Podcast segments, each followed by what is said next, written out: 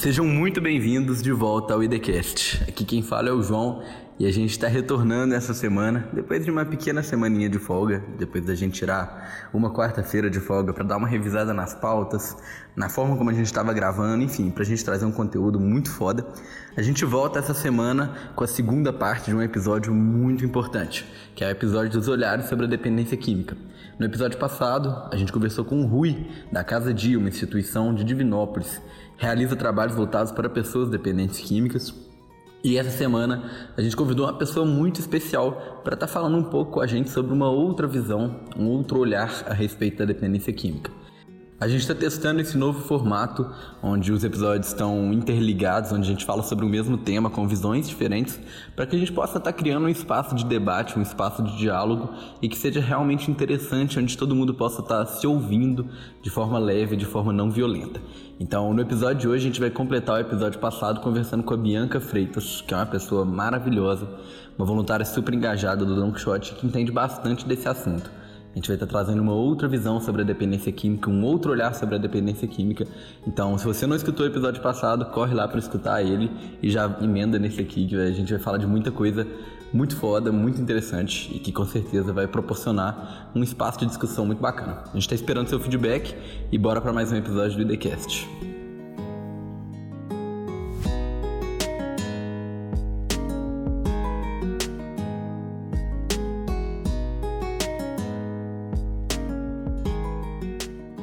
No dia cinco de junho de dois mil e dezenove, o presidente Jair Bolsonaro sancionou a Lei treze mil oitocentos e quarenta de dois mil e dezenove.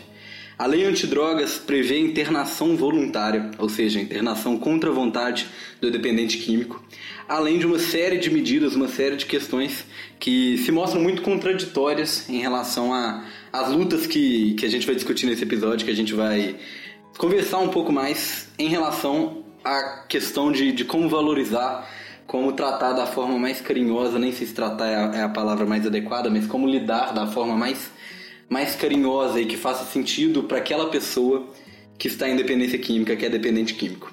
Além disso, a lei conhecida como a Lei Rouanet das comunidades terapêuticas é, facilitou bastante e, ao mesmo tempo que dificultou, facilitou bastante a existência das comunidades terapêuticas, ao mesmo tempo que dificultou as investigações em relação aos investimentos, em relação ao tratamento das pessoas que estão lá, em relação à forma como essas instituições lidam com as pessoas internadas. Mais do que isso, a lei antidrogas permite a internação voluntária ou involuntária, que independe do, da vontade do dependente químico, mas sim de pedido da família, de responsável legal ou de qualquer servidor público da área da saúde. Por que é tão importante conversar sobre a lei antidrogas? Por que é tão importante conversar do tema das drogas? Hoje a gente trouxe a Bianca Freitas para conversar com a gente sobre esse tema e ela vai, enfim, queria que ela falasse bastante sobre, sobre a importância de discutir esse tema, sobre o por que, que a gente está fazendo isso, por que, que a gente está criando esse espaço de diálogo, de debate e principalmente voltado para essa questão de como a gente vê a realidade das questões, das questões de drogas e principalmente de, de lidar com a pessoa por trás daquilo e não só da questão da droga. Então, muito obrigado, Bianca, por estar aqui com a gente hoje. Eu queria te agradecer de verdade que você se apresentasse e falasse um pouco, principalmente, por que é tão importante essa discussão que a gente está trazendo aqui agora. Para mim é uma honra estar aqui. Muito obrigada pelo convite. Meu nome é Bianca, eu sou estudante do oitavo período de psicologia na U E N G e eu acho interessante falar do lugar de onde eu falo, né, de vivências enquanto uma estudante que participou de projetos de pesquisa e extensão e que, com isso e com os meus estudos, eu formulei tudo que eu vou trazer aqui dentro da minha visão limitada, né, da minha experiência limitada enquanto ainda estudante. Bom, É, acho importante dizer que o uso de álcool e drogas ele tem que ser entendido como não apenas uma doença que atinge o corpo, né, biológico, mas também de uma forma mais abrangente, enquanto um fenômeno social.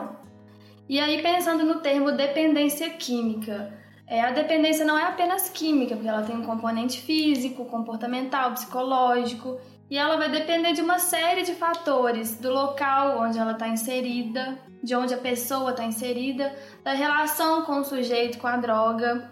Então, assim, para a gente começar a quebrar essa coisa de que a droga é um mal, um grande mal, destruidora de famílias, e que você não chega perto porque vai causar um, um dano da mesma forma para todo mundo que chegar perto dela.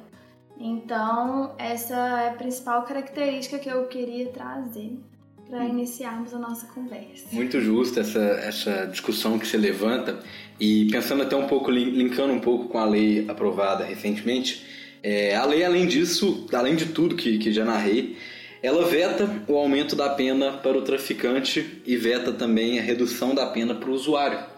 E, novamente, trabalhando diretamente contra os interesses de, de realmente quem está na situação, situação de vulnerabilidade social, a lei corta a ideia de que três por cento das vagas em contratos de obras públicas e serviços públicos deve ser destinada a dependentes químicos. O que é realmente uma proposta tão justa e tão interessante do ponto de vista de se valorizar não só a pessoa, mas também a forma como ela tem de se reinserir na sociedade através do emprego, através da geração de rendas. Então é interessante a gente pensar, e esse discurso que você traz de que muitas vezes as políticas contra as drogas, elas entendem a droga mais como algo que deve ser combatido do, do ponto de vista de uma guerra, e não do ponto de vista de uma conciliação, algo que possa atingir um espaço de diálogo democrático. Então, pensando nessa guerra às drogas, pensando na sociedade que a gente tem hoje, nas políticas públicas, na forma como o governo e a própria sociedade lida com isso, como é que você encara essa guerra às drogas, essa ideia de que existem dois lados, né, um contra o outro? Bom, sobre essa questão das mudanças, né, na alteração na política de saúde mental, é, volto no que eu estava falando sobre essa epidemia de drogadição, né, que o governo federal tentou implementar. É, o retorno dessas políticas manicomiais pautadas na privação de liberdade sem a necessidade de delito. Como assim? O indivíduo não precisa mais ser, cometer um delito para ser preso, porque houve essa modificação dessa internação involuntária, abrindo espaço para essas práticas de violação de direitos, né, muito, muito graves, no momento em que retira do Ministério da Saúde a função de fiscalizar essas comunidades terapêuticas. E a partir disso tem o superinvestimento, né, que bloqueou o recurso dos CAPS para ter um grande investimento nessas comunidades terapêuticas, mas isso a gente vai retomar depois.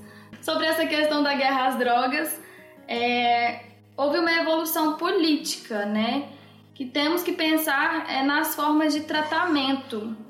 O que que acontece? Os Estados Unidos, na década de vinte, ele sancionou a guerra às drogas. E aí a gente tem que pensar quem que essa guerra às drogas beneficia, e principalmente a indústria armamentista e a farmacêutica, né? Colocando o usuário enquanto criminoso ou doente. Então ele vai ser ou um criminoso ou um doente, que o... vai justificar esse benefício a essas duas grandes indústrias que eu citei. E o exemplo norte-americano, inclusive, traz à tona também uma outra questão, que na década de vinte essa guerra às drogas americana chegou ao ponto do álcool, né? Que não é algo que a gente é acostumado a perceber. A, a lei seca americana proibiu o uso do álcool, como hoje, é proibido, como hoje no Brasil a gente tem, como proibido diversas outras drogas. E é interessante pensar que depois da experiência da guerra às drogas americana contra o álcool, a gente nunca mais observou, eu, aliás, praticamente dentro dos meus estudos, nunca mais observei na sociedade ocidental uma guerra contra o álcool. De, de proibição, né? A experiência americana foi a única, e aí eu, depois a gente não teve uma outra experiência a longo prazo que, seja, que tenha um, uma repercussão global. É, enfim, essa questão é extremamente interessante discutir, né? O que é droga? Você trouxe essa questão, né? Levantar na guerra às drogas. Quem é o verdadeiro inimigo dessa guerra às drogas? E quem é o verdadeiro beneficiado daquilo? Será que é a pessoa que utiliza, a pessoa que está em situação de vulnerabilidade? Ou existe todo um lobby, toda uma empresa ali por, por, em volta daquilo, né? A própria lei antidrogas sancionada recentemente foi muito criticada por ter assumido um posto extremamente lobista, onde diversas empresas têm muito interesse através dessa guerra e desse financiamento de comunidades terapêuticas. Sim, pegando o conceito de droga, o que que é droga, né? Que é um nome genérico dado a todo tipo de substância natural ou não, que ao ser introduzida no organismo provoca mudanças físicas ou psíquicas. Olha que conceito genérico, né? A gente pode pensar as drogas para muito além do que é ilícito, né? De coisas que a gente usa, de pensar na questão da dependência também, o que causa dependência para nós, né? O sexo, jogos, o açúcar, né? Cada um com a sua fuga, a sua maneira, né? De, de não ser tirado da sociedade, de, de um pouco de, do que a gente vive de rotina, né? Eu fico, por exemplo, eu tava pensando muito que... Escutei um podcast recentemente sobre essa questão de drogas, né? Sobre como muitas vezes a, a indústria das drogas é, inclusive, fomentada por até interesses religiosos, igual... Por exemplo, hoje a gente tem uma festa religiosa, que é a Páscoa, que incentiva o consumo do chocolate, do açúcar, e que não faz o menor sentido do ponto de vista religioso, o ovo da Páscoa, o chocolate e tudo mais. Por que que é isso, né? E por que que isso não é considerado um incentivo às drogas? Exato. E é interessante ressaltar que essa divisão entre lícitas e ilícitas é fruto de, desse grande acordo mesmo entre essas indústrias, nações, chefes de Estado, que não leva em consideração o dano que causa à saúde, à sociedade, e sim muitos interesses econômicos, né, e da indústria farmacêutica, como eu citei. Então, pensando nisso, é, é importante a gente pensar na reforma sanitária e na reforma psiquiátrica que aconteceu na década de setenta e oitenta como uma forma de buscar uma luta pela melhoria da qualidade de vida, né? E de repensar esse processo saúde-doença, o que é saúde, o que é doença, e de ver essa situação de uma maneira diferente. Não, e certamente essa própria questão higienista de exclusão, ela, ela é geográfica também. Eu acho interessante a gente pensar nisso, que, por exemplo, aqui em Divinópolis, que é a cidade de onde a gente tá, de onde a gente está falando hoje, recentemente, há um tempo atrás, eu e a Bianca visitamos um espaço aqui na cidade que é chamado de Carrapateiro. O nome atribuído a esse espaço pela cidade é Carrapateiro. E aquele espaço é um espaço onde as pessoas vão para utilizar droga, né, para consumir droga, e é um espaço atrás de uma ponte, do lado, na beirada de um rio onde não passa absolutamente nenhuma pessoa.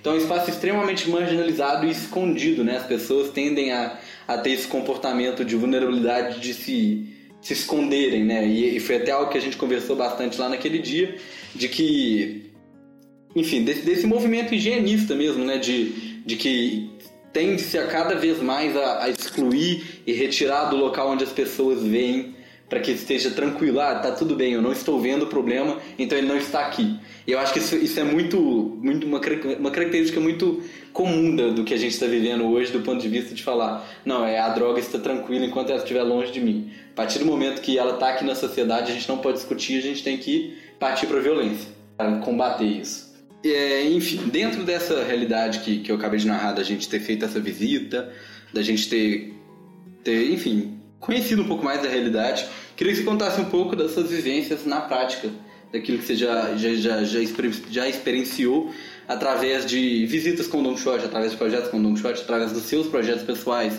do escritório na rua, né, consultório na rua, desculpa, e enfim, uma série de coisas que você já teve essa experiência do ponto de vista de falar, ah, existem da, da exclusão geográfica, da exclusão psicossocial, da exclusão da violência, enfim, de uma série de coisas que você já pôde perceber através da prática. Bom, no início da faculdade eu fiz parte de um projeto de extensão no CAPS-A D, que é o Centro de Atenção Psicossocial, Álcool e Outras Drogas. Além disso, eu faço parte da Liga Acadêmica de Saúde Mental e tive recentemente uma experiência de estágio obrigatório como consultório na rua. Mas para o início da faculdade também fiz parte de um projeto sobre, é, de adolescentes em uma comunidade terapêutica e atualmente eu estou fazendo... É, acompanhamento terapêutico. Eu vou começar por esse último porque está sendo uma experiência muito interessante. É com uma usuária do CAPS-A D de Itaúna, que é o seguinte: o acompanhamento terapêutico ele tenta reinserir, inserir a pessoa no espaço da cidade. Então a gente vai circular pelos espaços da cidade e vai ser como se fosse uma clínica móvel, né? E é uma característica muito importante, porque às vezes a pessoa é, que não frequenta esses espaços, né, não está acostumada a frequentar, pelos olhares, pelos julgamentos, pela forma, é, pelo medo como ela acredita que pode ser vista. Então é algo muito interessante para nós começarmos a pensar, né, é, por onde andamos, né? Por onde circulamos, quem está nesse espaço que nós compartilhamos. E uma experiência também que eu gostaria de pontuar foi no consultório na rua, que uma pessoa relatou pra gente que o maior medo dele era ir até a praça porque ele achava que seria julgado, ou ir fazer tarefa simples, tipo ir ao banco, né, ir a uma instituição. E aí ele disse uma frase que me tocou muito, ele disse assim: eu não vou, eu não frequento esses locais porque eu quero esconder. Eu quero esconder da sociedade, mas principalmente esconder de mim mesma. Então foi algo assim realmente muito impactante para mim, né? Para a gente começar a repensar esses olhares, né? É, higienista, né? Por que será que me incomoda uma pessoa que está numa situação de vulnerabilidade? Por quê? Será que eu realmente quero o bem dela ou porque não é confortável aos meus olhos, né? Será que me incomoda a ponto... porque eu quero ajudá-la, mas me... uhum. ou me incomoda porque eu não quero ver minha cidade ou os locais que eu convivo, sim, com aquela presença, né? Com aquele, com aquele problema que existe, né? Eu quero ver ele longe, eu quero ver ele ou na cadeia ou em algum espaço onde a gente atribui o nome de carrapateiro, ou num espaço ou na favela, enfim, espaços extremamente marginalizados, né? E a partir disso que surgem aquelas ideias bizarras, né? De colocar pedra embaixo de ponte. E, nossa, consigo nem falar. Não, é o próprio... próprio decisões recentes de governos próximos ao, ao que a gente vive, né? O governo de São Paulo que cogitou e executou a explosão da Cracolândia. Uma série uhum. de, de situações de jogar água, por exemplo, em pessoas em situação de rua. Isso são políticas claras de, de realmente... tirar o espaço das pessoas e levar o problema para outro lugar, ao invés de realmente tentar solucionar esse problema. Acho que essas experiências que você, que você narrou são muito interessantes, porque elas pontuam o fato de que, mesmo em espaços diferentes, um foi na rua, outro foi no CAPS, com um acompanhamento, você conseguiu identificar que existe essa realidade higienista, que existe essa realidade que as pessoas simplesmente se invisibilizam o olhar delas, invisibilizam o olhar delas para não, para ignorar aquilo. Pra simplesmente falar, eu não quero aceitar que isso existe, então eu vou me afastar e espero que isso se afaste de mim. E olha, olha o, o peso disso, né? O peso dessa, dessa ideia. E é interessante pensar nessa questão da, do deslocamento geográfico e, e social dessas pessoas, e também do ponto de vista racial, né? Eu acho que não dá pra discutir drogas, não dá pra discutir o movimento antidrogas que a gente vive hoje sem discutir raça, sem discutir questões de raça.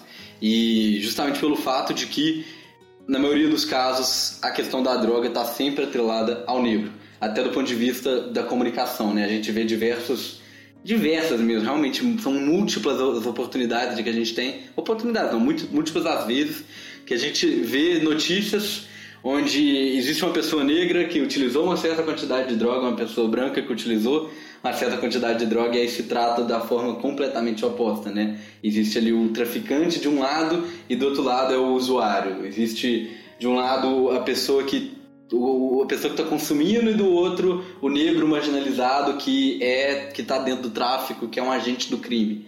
E pensando nisso, né, é interessante a gente discutir também os próprios movimentos culturais que estão envoltos na, na questão da marginalização da cultura.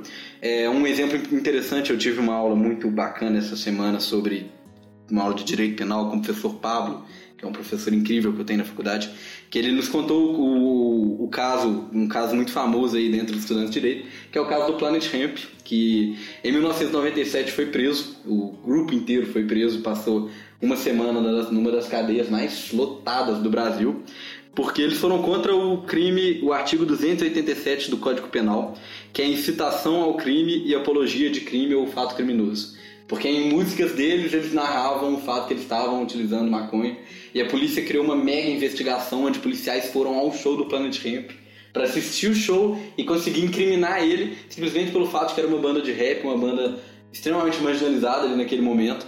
Enfim, isso aí gerou a prisão dele simplesmente pelo fato de que algumas músicas incitavam a utilização de maconha, e a, prefe... a, a, a polícia executou a prisão pelo fato de que aquilo ali estava estimulando, entre aspas, o uso de droga. E hoje a gente tem, novamente, vinte anos depois, o mesmo caso sendo utilizado com a mesma lei, que é o caso do Renan da Penha. Enfim, um D J cabuloso, insano, que ganhou recentemente o prêmio Multishow com a melhor música do ano, mesmo na cadeia, que foi preso simplesmente pelo fato de que a polícia entendeu que as músicas traziam apologia ao uso de drogas e que isso incentivaria o uso da, de maconha e o uso de outras drogas. Então é pensar o seguinte, será que esse discurso da, da, da, da polícia, esse discurso da lei, ele quer proibir o uso da droga ou ele quer proibir o uso do funk? Ou ele quer proibir a livre circulação da cultura negra, ou ele quer proibir a livre circulação do negro por conta de uma estrutura racista, né? O quem, a quem beneficia essas leis antidrogas? A quem beneficia essa estrutura antidrogas que a polícia, que o Estado constrói? E aí, falando sobre essa, essas políticas extremamente violentas, extremamente preconceituosas, racistas, por outro lado, a gente tem políticas hoje que cada vez mais estão ganhando espaço para uma discussão mais democrática, para uma discussão mais inteligente sobre o assunto. Como o CAPS-A D, que você narrou, quero muito que você fale a respeito, porque eu, particularmente, não entendo praticamente nada sobre. E também as políticas de redução de danos, que estão ganhando um pouco mais de espaço dentro da discussão da saúde pública. Então, uma das maneiras de pensar é, o processo, né, de saúde, doença e todo esse histórico que nós citamos até então, é pensar na redução de danos. O que é a redução de danos? A redução de danos é um conjunto de políticas e práticas que tem o objetivo de reduzir os danos, os impactos associados a esse uso de drogas psicoativas em pessoas que não querem ou que não podem parar definitivamente de usar essas substâncias. Então, para além disso, a redução de danos consiste em um repertório de cuidado, constituído de um conjunto de estratégias singulares e coletivas voltadas para pessoas que usam, abusam ou dependem dessas substâncias. Um dos exemplos dessa redução de danos, por exemplo, são algumas estratégias como o SUS e outras estratégias de saúde familiar que distribuem seringas para utilização, não para a utilização, né, mas tipo assim, distribuem seringas que provavelmente vão ser utilizadas para a utilização de drogas, para a questão de evitar a distribuição, distribuição não, mas a proliferação de AIDS e de outras doenças sexualmente transmissíveis. Isso é muito interessante, é muito válido. Existem prefeituras que já se posicionaram contra essa distribuição de, de seringas, mas em tese que eu considero acertada, muitos tribunais consideram a, utilizar, a, a distribuição de seringas obrigatórias. E assim, ao meu ver, não sei se, se, se realmente é isso, mas ao meu ver isso é uma política de redução de danos que foi aprimorada do ponto de vista público, estou correto? Corretíssimo! Na verdade, foi onde surgiu, né, em contexto de prevenção do H I V e se ampliou por diversas medidas e diversos contextos, né? No contexto de álcool e outras drogas, quem conhece a redução de danos acredita, lembra daquele exemplo, né? Se eu bebo uh, dez cervejas hoje, amanhã eu posso beber nove, eu posso reduzindo de acordo com o contexto. Mas não só, porque talvez... É, isso não faça sentido para o sujeito. Então a questão da redução de danos é pensar um projeto singular para cada sujeito é, de acordo com o seu desejo. E muitas pessoas pensam, né, que a redução de danos é o contrário de abstinência, e na verdade não é. Na verdade a abstinência faz parte da redução de danos, desde que o sujeito... É, seja do desejo do sujeito mesmo, que ele escolha essa opção dentre as inúmeras outras possíveis. E eu vejo muita gente fazendo uma crítica à redução de danos, falando que é uma política que estimula o uso de drogas. Não, muito pelo contrário. É uma política que entende que o uso de drogas existe e quer simplesmente fazer com que aquela pessoa possa ter o mínimo de dignidade para a vida, né? Não dignidade para a utilização de drogas, mas dignidade de segurança, de saúde, de segurança do seu próprio bem-estar. Então, assim, eu acho que, que discutir a política de redução de danos é discutir um espaço onde a utilização de drogas se torna uma discussão sobre saúde pública, né? E não só uma discussão sobre violência. Exatamente.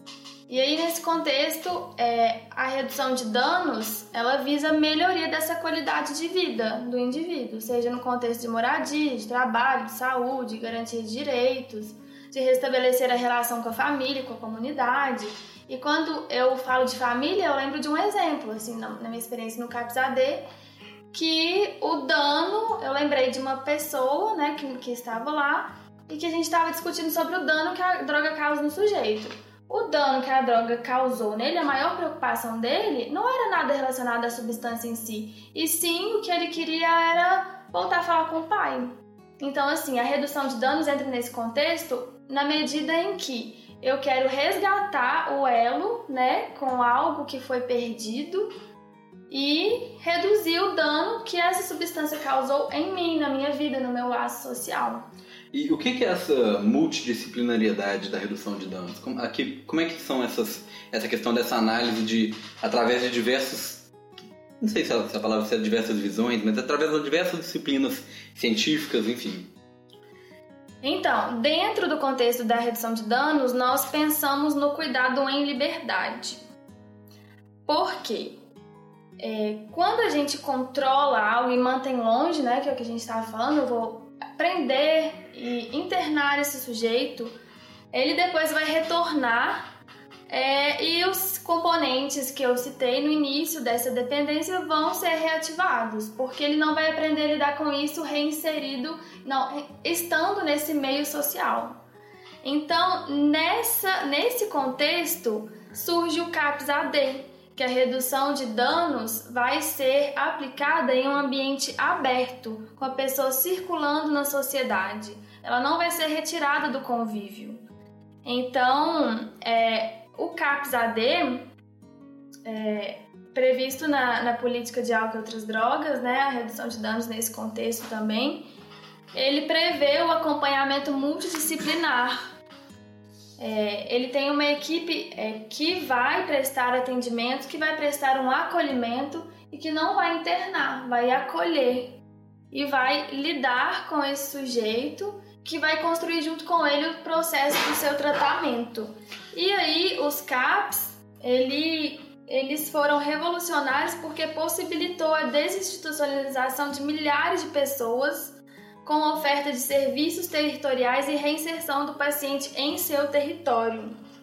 Eu acho essa questão muito, muito justa. Eu nunca havia parado para pensar nisso, de como a abstinência, como o tratamento em abstinência, ele é complicado simplesmente pelo fato de que você está trabalhando o tratamento dela enquanto ela está distante da droga, né? E quando ela se reinsere na sociedade, ela vai voltar a ter o contato com a droga. Será que ela está preparada para esse... para se reinserir nessa, nessa comunidade onde a droga existe, né?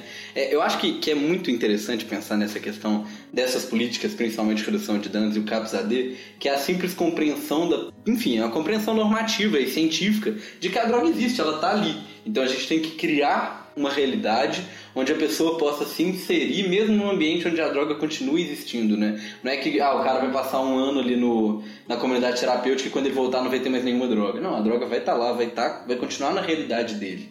É, quando eu fiz o projeto em uma comunidade terapêutica, eu dava oficina de teatro e tinham muitas palavras e comportamentos restritivos.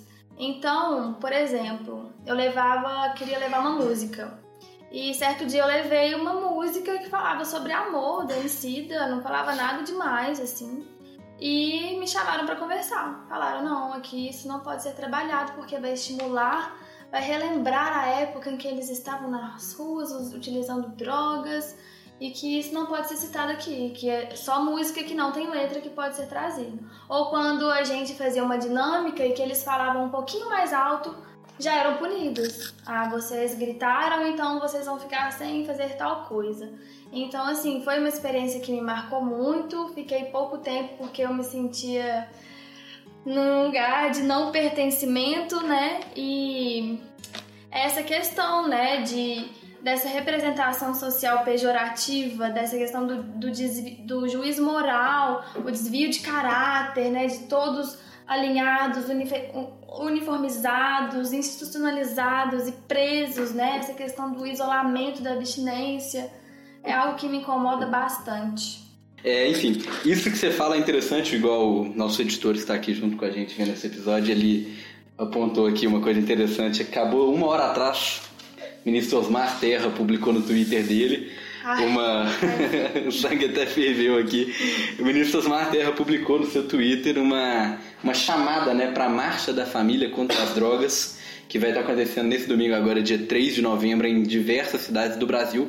E é interessante pensar mais um caso de, daquela, daquele mesmo artigo duzentos e oitenta e sete do Código Penal, se eu estiver errado me corrijam, é, de que existem certos movimentos que, para o direito penal, incitam a utilização de drogas, e um desses movimentos, que inclusive já foi criminalizado, foi a Marcha da Maconha.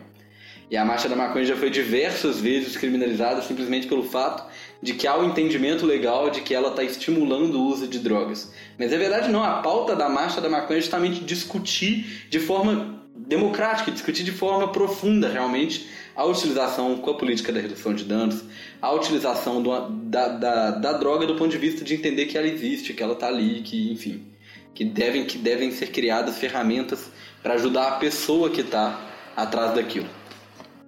Vamos caminhar então para um outro assunto agora, que a gente vai falar um pouco da visão que, enfim, que nós dois, nós dois temos, mas principalmente da Bianca, a respeito das comunidades terapêuticas e da internação.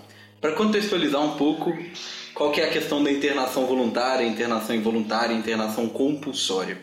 A internação voluntária ela é entendida pela solicitação do parente ou de algum serviço de saúde, devendo ser sempre respaldada por médico, com aviso, aviso prévio ao Ministério Público de setenta e duas horas e não deve passar de trinta, não deve passar de trinta dias. Mais do que isso, é entendido como uma violação grave de direitos humanos. Já a, já a internação compulsória trata a respeito de pessoas que se colocam em risco ou que colocam outras pessoas em risco e o Estado determina essa internação por meio de autorização judicial. Então, enfim, vamos conversar um pouco sobre isso, sobre a visão que você tem a respeito dessas internações e das comunidades terapêuticas, sobre como, qual, é, qual é o papel delas na política de drogas atual e qual é o papel delas na, na questão de tra- trabalhar diretamente com a pessoa em utilização de drogas. Bom, primeiro de tudo, é importante a gente falar que a internação, seja ela qual for, ela é importante quando todos os outros recursos acabaram. Então, assim, temos os dispositivos de saúde mental, temos o, os CAPS, né? Temos várias formas, né, de buscar esse tratamento. Então, a internação é importante quando todos os outros recursos, né, todas as outras maneiras, possibilidades se esgotarem.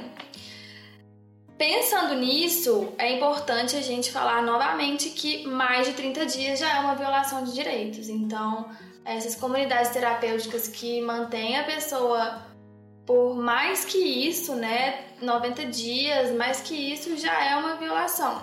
E a partir disso, é importante também trabalhar é, se a pessoa entende o que, que é uma internação, se ela realmente quer, no caso da internação voluntária, né, se ela sabe como é esse modelo de internação, porque o que, que acontece é que muitas vezes a pessoa entra via internação voluntária e por algum motivo não gosta, por exemplo, você entra numa, ah, quero me internar.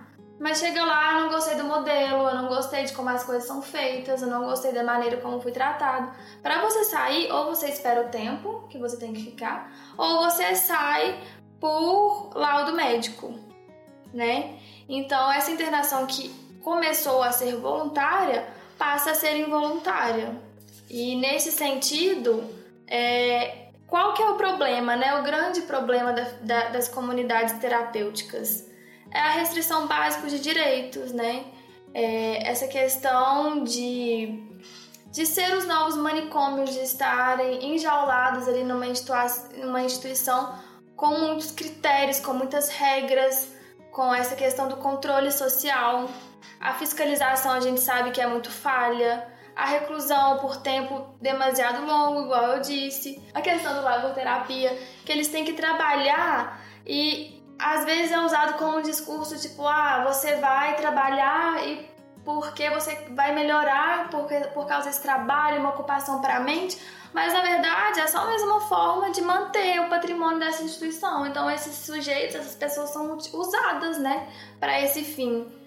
É, muitas imposições religiosas e morais, muita culpabilização, às vezes velada do sujeito, né, muita coação psicológica, Com, a, com o paciente e com as famílias, né, para manterem financeiramente ali, financeiramente ali. É, então, assim, são muitas questões, né, que estão por trás dessas comunidades terapêuticas que eu acho muito importante a gente ressaltar. É, e, e também é importante a gente pensar que nesses dois pontos, dois pontos da, dessa fala que eu acho aí interessantes a gente discutir, o primeiro deles é a compreensão de que a internação é sim uma possibilidade. Não é a possibilidade ideal. Eu acho que a gente não, não pode Isso. fantasiar um mundo utópico onde, beleza, vamos sempre utilizar a redução de danos, vamos sempre tentar discutir da forma de, de, enfim, com diálogo e tudo mais, imaginando que existem situações de risco à sua própria vida, à vida do outro. Então, realmente é interessante a gente pensar que a internação é, seja talvez um mal necessário em, certas, em certos momentos, em certos contextos, mas que jamais se pensar na internação como a única possibilidade, ou se pensar numa internação que se prolongue por mais de trinta dias, ou se pensar numa internação que realmente não, não entenda o sujeito no contexto dele. E também eu acho que uma fala minha necessária de, de, de pontuar agora, e que não sei se a Bianca concorda, mas acredito que talvez sim, de que não é um discurso que a gente está generalizando do ponto de vista de falar, pô, todas as instituições, todas as comunidades terapêuticas são, executam trabalhos análogos à escravidão com as pessoas, têm desrespeito aos direitos humanos, não são fiscalizados, são instituições extremamente amorais e antiéticas, enfim. Acho importante a gente distinguir que existem instituições que realizam um trabalho maravilhoso e incrível. A própria instituição que a gente ouviu no episódio passado, a do Rui, a Casa Dia, é um exemplo de como a gente deve trabalhar a pessoa na sua individualidade. Eles têm um, um programa maravilhoso de, de trabalhar realmente a subjetividade daquela pessoa. Então acho interessante a gente pontuar de que a gente não está fantasiando um mundo utópico onde as coisas são, realiza- são resolvidas da forma ideal, como deveriam ser. Mas a gente tem que entender também que em certos contextos talvez a internação seja necessária, e eu entendo esse, esse contexto como o ponto de vista de oferecer o risco a si mesmo e à sociedade, mas dentro dos requisitos legais de ser apenas trinta dias e com muita fiscalização sobre essas comunidades terapêuticas. Então, assim, acho interessante a gente colocar, pontuar isso, enfim, para que a gente possa realmente criar um, um espaço que não seja uma guerra, né? Que não seja uma oposição entre o discurso da redução de danos e o discurso da, das comunidades terapêuticas. Então, eu concordo em partes, porque eu acredito que sim, tem instituições que tratam melhor as pessoas, né, que não têm restrições de direitos tão graves e que funcionam de uma maneira assim, mais acolhedora. Mas o que eu discordo é da estrutura da, enquanto instituição, né? Minha crítica é mais voltada para como essas instituições surgiram, qual que é o papel delas, o que que elas privam o indivíduo, né? É mais voltada para esse contexto geral. Não estou falando de uma instituição específica, porque eu não Exatamente. Posso falar de uma instituição que eu não conheço, mas eu pego a, essa questão de, do que, que elas significam e de como elas foram criadas e como isso afeta o sujeito hoje, né? Igual o exemplo que eu estava falando, é, como assim que eu não posso falar o nome droga? Porque isso pode estimular o sujeito. Quando ele sair para o mundo, ele não vai entrar em contato, né, com uma sociedade que tem drogas, que tem músicas, que tem muitas outras coisas. Então, como que eu vou fazer com que o sujeito é, passe por um tratamento se ele não está em contato com o mundo, né, com aquilo que pode? Como que eu vou controlar a questão da recaída, né? Da, da rede social, da rede de apoio, se eu não estou inserido na sociedade? E pensando nisso, mas para a gente ir encerrando, é, acredito que é importante, né, a gente pensar também nessa questão do sujeito, substância e contexto, essa tríade de pensar o problema realmente é a droga, né? O O que, qual que é a diferença do empresário no escritório cheirando um pó ou da pessoa que está no Carrapateiro numa cena de uso, na cena de tráfico, do jovem branco universitário fumando maconha? Então, de novo, o problema é realmente a droga? É, pensando nesse seu discurso em relação às comunidades terapêuticas, concordo completamente. Hoje no Brasil a gente tem, e eu vou narrar este fato para o seu espanto, tenho certeza que você vai se espantar, simplesmente pelo fato de que existem registradas no Brasil apenas mil e oitocentas comunidades terapêuticas, no Brasil inteiro. São mil e oitocentas que são registradas. E eu particularmente tenho certeza, sim, certeza não, mas eu tenho uma convicção plena de que existem muitas outras comunidades terapêuticas em volta do Brasil que surgem inteiro, a todo momento e que, que recebem surgem... valores altíssimos da, dos órgãos públicos, né, para funcionarem, enquanto os o SUS não recebe o mesmo valor equivalente. Né? Perfeitamente. Eu acredito, inclusive, que essas comunidades muitas vezes se distanciam do ponto de vista geográfico para esconder essas realidades, né? Então, acho que, que pensar nesse número, né? Existem mil, mil e oitocentas comunidades terapêuticas no Brasil. Pô, é um número, será que realmente está refletindo a quantidade de comunidades terapêuticas que realmente existem e não são regularizadas? A gente tem hoje, por exemplo, outro dado aqui que quarenta e um por cento das comunidades terapêuticas no Brasil têm orientação pente- pentecostal e vinte e seis por cento têm orientação católica. Então, fazendo a soma aí, quarenta e um com vinte e seis, sessenta e sete. sessenta e sete por cento das, das comunidades terapêuticas no Brasil têm orientação ou pente- pentecostal ou católica, né? Então, é raro a gente... É raro, eu não conheço nenhuma, nenhuma comunidade terapêutica, nenhuma instituição de acolhimento que não tenha orientação religiosa. E não fazendo uma crítica às religiões do ponto de vista assim, específico, mas fazendo uma crítica à própria construção de um tratamento que é necessariamente religioso, né? Você sempre tem que estar próximo à religião para que você possa fugir da droga, né? E isso não é necessariamente tratar a pessoa através dos seus problemas sociais, através dos seus problemas que ele tem na individualidade dele, né? Igual você falou, esse assunto de retomar o contato com o pai, né? Olha o tanto que isso é simbólico, né? A pessoa quer simplesmente re- relembrar e voltar ao elo que ela tinha com a família dela. E não necessariamente isso tem que ser tratado da forma como uma pessoa que talvez quer recuperar um emprego, ou de uma pessoa que quer sair da rua, ou de uma pessoa, enfim. É realmente entender as individualidades, né, de cada um.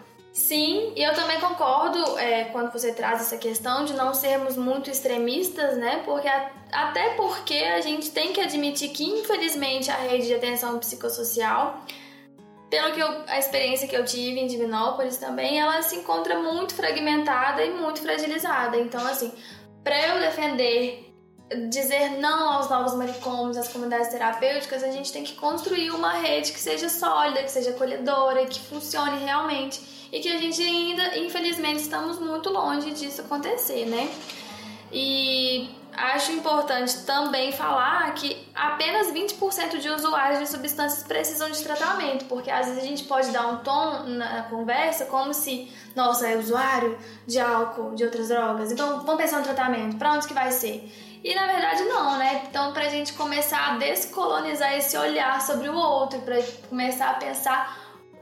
Por que que eu acho que algo, que o sujeito deve, ser, deve fazer algo, né? Que eu não perguntei, mas que eu acho que é o melhor para ele. Então, é, uma coisa que minha coordenadora falou também é, é pensar. É, se eu uso álcool, se eu vou ali no bar e tomo uma cerveja, por que que eu tenho que pensar que o outro tem que parar de usar, né? Então, pra gente...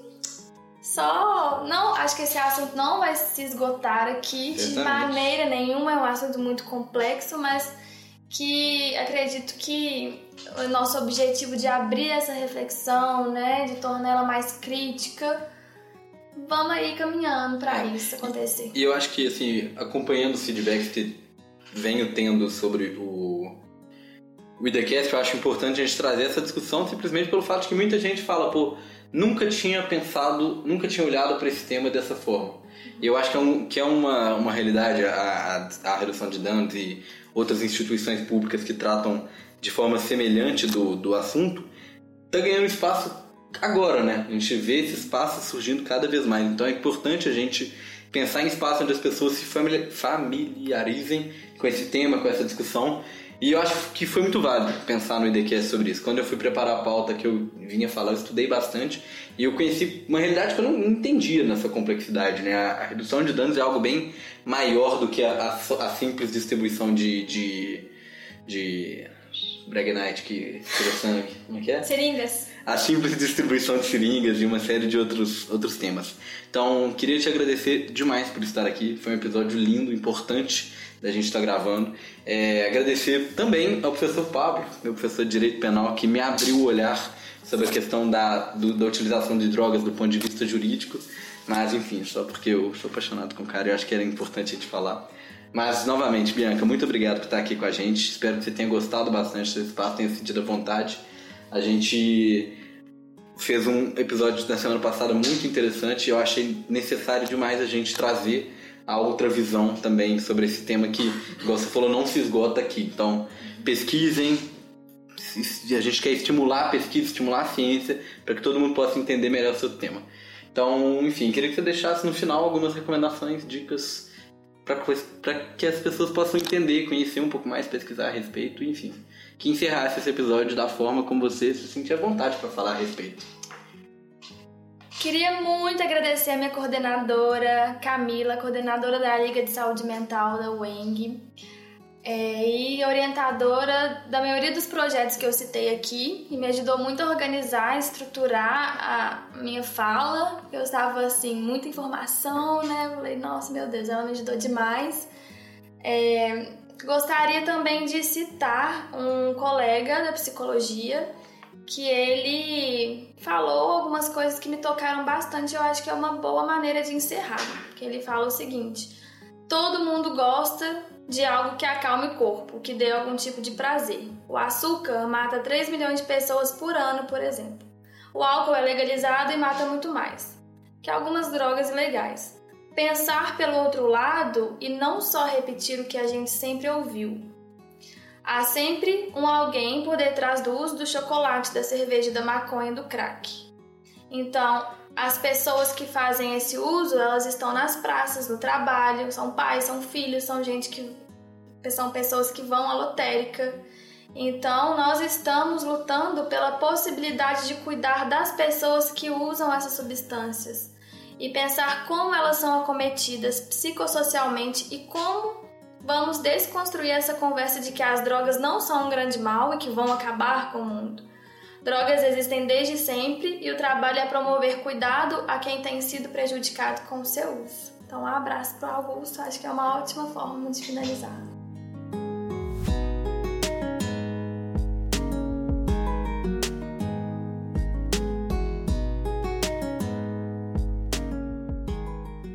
Para encerrar de vez, queria agradecer novamente as duas pessoas que estiveram conosco dentro desse, desse, dessa série de episódios. Tanto o Rui da Casa Dia, que foi maravilhoso, nos contou uma experiência incrível de como é trabalhar todo dia na Casa Dia, de como é trabalhar com esse público. E da Bianca, que veio aqui nos contar um pouco sobre essa outra visão, sobre essa outra percepção que ela tem a respeito da dependência química, a respeito dessas pessoas. É, a gente espera que vocês tenham gostado desse formato, onde a gente traz dois episódios, um ligados ao outro. Esperamos de verdade o feedback de todo mundo. Já tem gente aí que tem o feedback de carteirinha do IDCast, que sempre manda pra gente o feedback que achou do episódio, tudo que tá acontecendo. Então a gente espera que vocês continuem nos dando esse, esse retorno, para que a gente possa melhorar, para que a gente possa alcançar um, um conteúdo muito foda, um conteúdo muito interessante.